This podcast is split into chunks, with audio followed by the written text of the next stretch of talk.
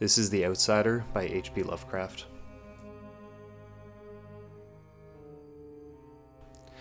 Unhappy is he to whom the memories of childhood bring only fear and sadness. Wretched is he who looks back upon lone hours in vast and dismal chambers, with brown hangings and maddening rows of antique books, or upon odd watches in twilight groves of grotesque, gigantic, and vine encumbered trees that silently wave twisted branches far aloft. Such a lot the gods gave to me, to me, the dazed, the disappointed, the barren, the broken, and yet I am strangely content and cling desperately to those sere memories when my mind momentarily threatens to reach beyond to the other. I know not where I was born, save that the castle was infinitely old and infinitely horrible, full of dark passages and having high ceilings where the eye could find only cobwebs and shadows. The stones in the crumbling corridors seemed always hideously damp, and there was an accursed smell everywhere, as if the piled up corpses of dead generations. It was never light, so that I used sometimes to light candles and gaze steadily at them for relief, nor was there any sun outdoors, since the terrible trees grew high above the topmost accessible tower.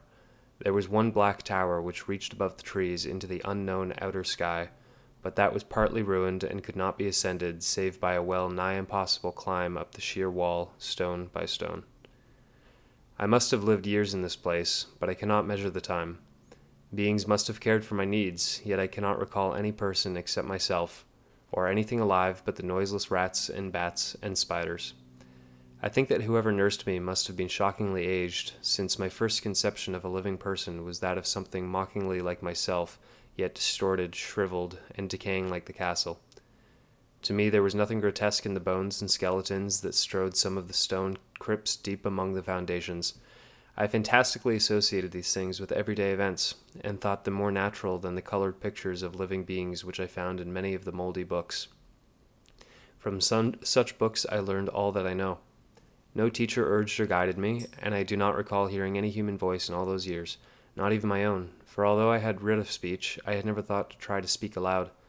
My aspects was a matter equally unthought of, for there were no mirrors in the castle, and I merely regarded myself by instinct as akin to the youthful figures as I saw drawn and painted in the books. I felt conscious of youth because I remembered so little. Outside, across the putrid moat and under the dark mute trees, I would often lie and dream for hours about what I read in the books, and would longingly picture myself amidst gay crowds in the sunny world beyond the endless forest. Once I tried to escape from the forest, but as I went farther from the castle, the shade grew denser and the air more filled with brooding fear, so that I ran frantically back, lest I lose my way in a labyrinth of nighted silence. So through endless twilights I dreamed and waited, though I knew not what I waited for. Then in the shadowy solitude, my longing for light grew so frantic that I could rest no more, and I lifted entreating hands to the single black ruined tower that reached above the forest into the unknown outer sky and at last I resolved to scale that tower, fall though I might, since it were better to glimpse the sky and perish than to live without ever beholding day.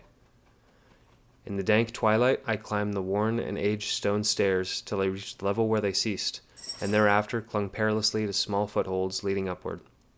Ghastly and terrible was that dead, stairless cylinder of rock, black, ruined, and deserted, and sinister with startled bats whose wings made no noise, but more ghastly and terrible still was the slowness of my progress. For climb as I might, the darkness overhead grew no thinner, and a new chill as of haunted and venerable mold assailed me. I shivered as I wondered why I did not reach the light, and would have looked down had I dared. I fancied that night had come suddenly upon me, and vainly groped with one free hand for a window embrasure, that I might peer out and above and try to judge the height I had attained. All at once, after an infinity of awesome, sightless crawling up that concave and desperate precipice, I felt my head touch a solid thing, and I knew I must have gained the roof, or at least some kind of floor. In the darkness, I raised my free hand and tested the barrier, finding it stone and immovable. Then came a deadly circuit of the tower, clinging to whatever holds the slimy wall could give, till finally my testing hand found the barrier yielding, and I turned upward again, pushing the slab of door with my head as I used both hands in my fearful ascent. There was no light revealed above, and as my hands went higher, I knew that my climb was for the nonce ended, since the slab was the trap door of an aperture leading to a level stone surface of greater circumference than the lower tower, no doubt the floor of some lofty and capacious observation chamber. I crawled through carefully, and tried to prevent the heavy slab from falling back into place, but failed in the latter attempt. As I lay exhausted on the stone floor, I heard the eerie echoes of its fall, but hoped when necessary to pry it open again. Believing I was now at a prodigious height, far above the accursed branches of the wood, I dragged myself up from the floor and fumbled about for windows, that I might look for the first time upon the sky and the moon and stars of which I had read. But on every hand I was disappointed, since all that I found were vast shelves of marble bearing odious oblong boxes of disturbing size. More and more I reflected, and wondered what hoary secrets might abide in this high apartment so many aeons cut off from the castle below.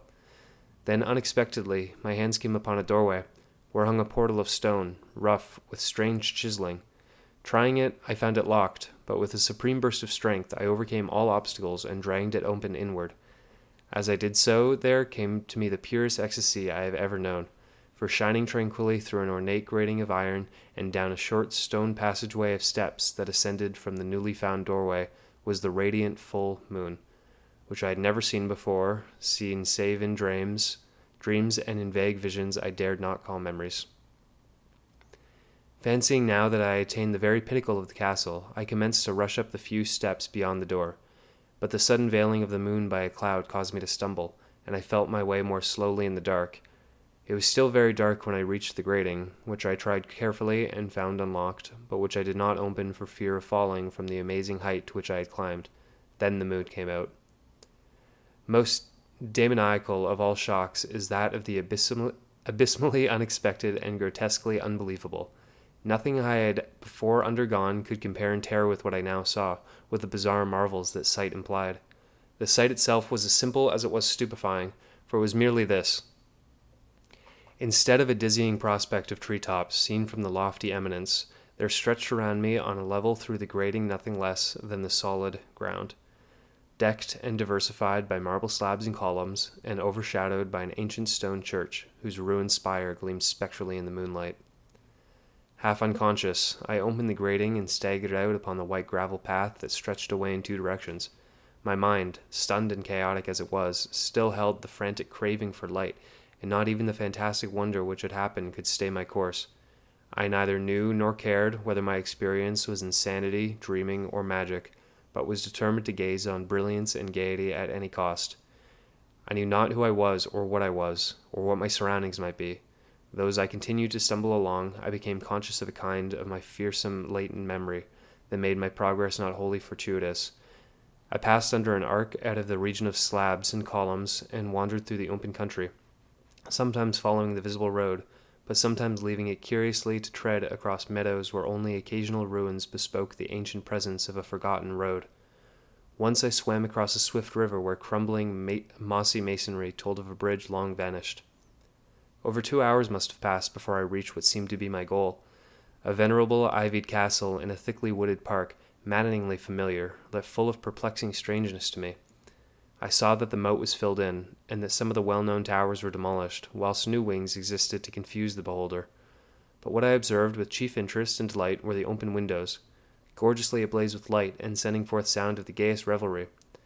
Advancing to one of these, I looked in and saw an oddly dressed company indeed, making merry and speaking brightly to one another. I had never, seemingly, heard human speech before, and could guess only vaguely what was said. Some of the faces seemed to hold expressions that brought up incredibly remote recollections, others were utterly alien. I now stepped through the low window into the brilliantly lighted room, stepping as I did so from my single bright moment of hope to my blackest convulsion of despair and realization. The nightmare was quick to come, for as I entered, there occurred immediately one of the most terrifying demonstrations I had ever conceived. Scarcely had I crossed the sill when there descended upon the whole company a sudden and unheralded fear of hideous intensity, distorting every face and evoking the most horrible screams from nearly every throat.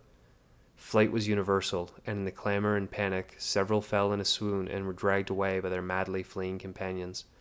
Many covered their eyes with their hands and plunged blindly and awkwardly in their race to escape overturning furniture and stumbling against the walls before they managed to reach one of the many doors. The cries were shocking, and as I stood in the brilliant apartment alone and dazed, listening to their vanishing echoes, I trembled at the thought of what might be lurking near me unseen. At a casual inspection, the room seemed deserted, but when I moved toward one of the alcoves, I thought I detected a presence there. a hint of motion beyond the golden arched doorway leading to another and somewhat similar room. As I approached the ark, I began to perceive the presence more clearly, and then with the first and last sound I ever uttered, a ghastly elation that revolted me almost as poignantly as its noxious cause, I beheld in full, frightful vividness the inconceivable, indescribable, and unmentionable monstrosity which had by its simple appearance changed a merry company to a herd of delirious fugitives. I cannot even hint what it was like, for it was a compound of all that is unclean, uncanny, unwelcome, abnormal, and detestable. It was the ghoulish shade of decayed antiquity and desolation, the putrid, dripping eidolon of unwholesome revelation, the awful bearing of that which the merciful earth should always hide. God knows it was not of this world, or no longer of this world, yet to my horror I saw in its eaten away and bone revealing outlines a leering, abhorrent travesty on the human shape, and in its mouldy, disintegrating apparel an unspeakable quality that chilled me even more. I was almost paralyzed, but not much so to make a feeble effort toward flight. A backward stumble which failed to break the spell in which the nameless, voiceless monster held me. My eyes, bewitched by the glassy orbs which stared loathsomely into them, refused to close, though they were mercifully blurred and showed the terrible object but indistinctly after the first shock. I tried to raise my hand to shut out the sight, yet so stunned were my nerves that my arm could not fully obey my will. The attempt, however, was enough to disturb my balance, so that I had to stagger forward several steps to avoid falling. As I did so, I became suddenly and agonizingly aware of the nearness of the carrion thing, whose hideous hollow breathing I half fancied I could hear. Nearly mad, I found myself yet able to throw out a hand to ward off the fetid apparition which pressed so close, when in one cataclysmic second of cosmic nightmarishness and hellish accident, my fingers touched the rotting outstretched paw of the monster beneath the golden ark. I did not shriek, but all the fiendish ghouls that ride the night wind shrieked for me as in that same second there crashed down upon my mind a single and fleeting avalanche of soul annihilating memory. I knew in that second all that had been. I remembered beyond the frightful castle and the trees, and recognized the altered edifice in which I now stood. I, I recognized, most terrible of all, the unholy abomination that stood leering before me as I withdrew my sullied fingers from its own. But in the cosmos there is balm as well as bitterness, and that balm is Nepenthe. In the supreme horror of that second, I forgot what had horrified me, and the burst of black memory vanished in a chaos of echoing images. In a dream, I fled from that haunted and accursed pile, and ran swiftly and silently into the moonlight. When I returned to the churchyard pa- place of marble and went down the steps, I found the stone trap door immovable, but I was not sorry, for I had hated the antique castle and the trees. Now I ride with the mocking and friendly ghouls on the night wind, and play by day amongst the catacombs of Nephren Ka in the sealed and unknown valley of Hadoth by the Nile. I know that light is not for me, save that of the moon over the rock tombs of Neb, nor any gaieties save the unnamed feasts of Nitocris beneath the great pyramid. Yet in my new wildness and freedom, I almost welcome the bitterness of alienage. For although Nepenthe has calmed me, I know always that I am an outsider, a stranger in this century and among those who are still men. This I have known ever since I stretched up my fingers to the abomination with that great gilded frame, stretched out my fingers and touched a cold and unyielding surface of polished glass.